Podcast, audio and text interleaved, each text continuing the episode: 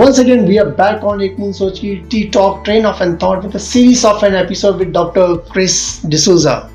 So it's an amazing journey uh, to what you had. Your interest was more into karate, and then how the passion came into in medicine, the kind of in qualifications to what uh, you had, and you are very well known ENT surgeon in India and uh, world over. So now, in fact, uh, when we talk in uh, terms of the most important organ of an human being, are the ear, nose, and the throat. Like, uh, so what are the uh, uh, common symptoms which are there as far as the ear infection which is concerned in general? The commonest uh, symptom is, of course, pain. Then comes discharge from the ear, Mhm. pus. Mhm. Then can be lessened hearing. Can get a humming sound, which is known as tinnitus, Mhm. and of course, vertigo. These are the common. These are the hallmark symptoms of any problem coming from the ear. Okay. And uh, when we talk in terms of uh, nose, like, you know, what are the uh, causes of an breathing problems which are there? The causes of uh, breathing problems are one, of course, if the person has a deviated septum, that means the bone that divides the nasal cavity into the right side and the left side, if that is uh, deviated or bent, that can cause nasal obstruction. Of course, there's also the quality of air that you breathe that can initiate a whole series of problems. And of course, a person's own immunity. If the person has got an allergy, then they will start sneezing and things like that. But these are the common causes of problems in the nose. Okay. Then how about this uh, throat discomfort? Like we in COVID nineteen, like you know, through a lot many challenges, like you know, in terms of uh, breathing problem and uh, some throat problem which are there. The lining of the nose and the throat are the same. Mhm. So if a person lands up with an infection in the nose, it will definitely travel down. So the commonest cause uh, is of course throat pain. Mhm. Then they will the person will have fever, and if you look at the throat, you'll see that there's pus. At the back of the throat. You'll also see that the whole throat is red and swollen.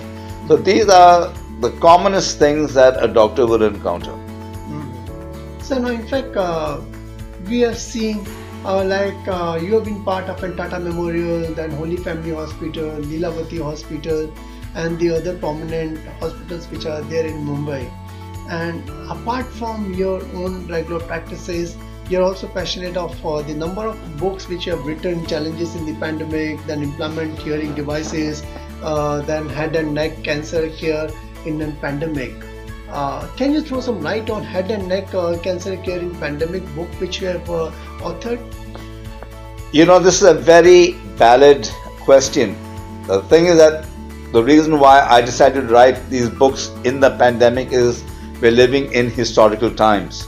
And instead of, there was a lot of misinformation going around. So this book was written to throw away the misinformation and provide patients with real information. Because cancer will not remain stagnant, it will continue to grow. So when a person comes to us with COVID and with cancer, then we have to decide which gets priority. And unfortunately, in the pandemic, I've seen many people who are so afraid, they're more afraid of the pandemic than of their cancer, that many of them went on to become get advanced cancer and then succumb to that problem. So in our book, we show doctors how to deal with this and prioritize it. That means which gets priority. And we can still operate on these patients, save their lives, and at the same time treat COVID 19. Then also we have to deal with telemedicine. That is to say, uh, if one person of one member of the family is admitted in one hospital, the other in another hospital, it's very important for them to remain connected because being isolated, everyone's wondering what happened to that family member. Yeah. So we developed a ne- uh, connection to alert every family member as to what is going on so they could take comfort on video calls that their beloved ones, their loved ones are safe or that they're being treated in a very competent manner. Very often, when patients would pass away because of COVID and the family members were quarantined, many of them could not accompany the body for the last rites. Mm-hmm. So we had to assign people who would take care of that.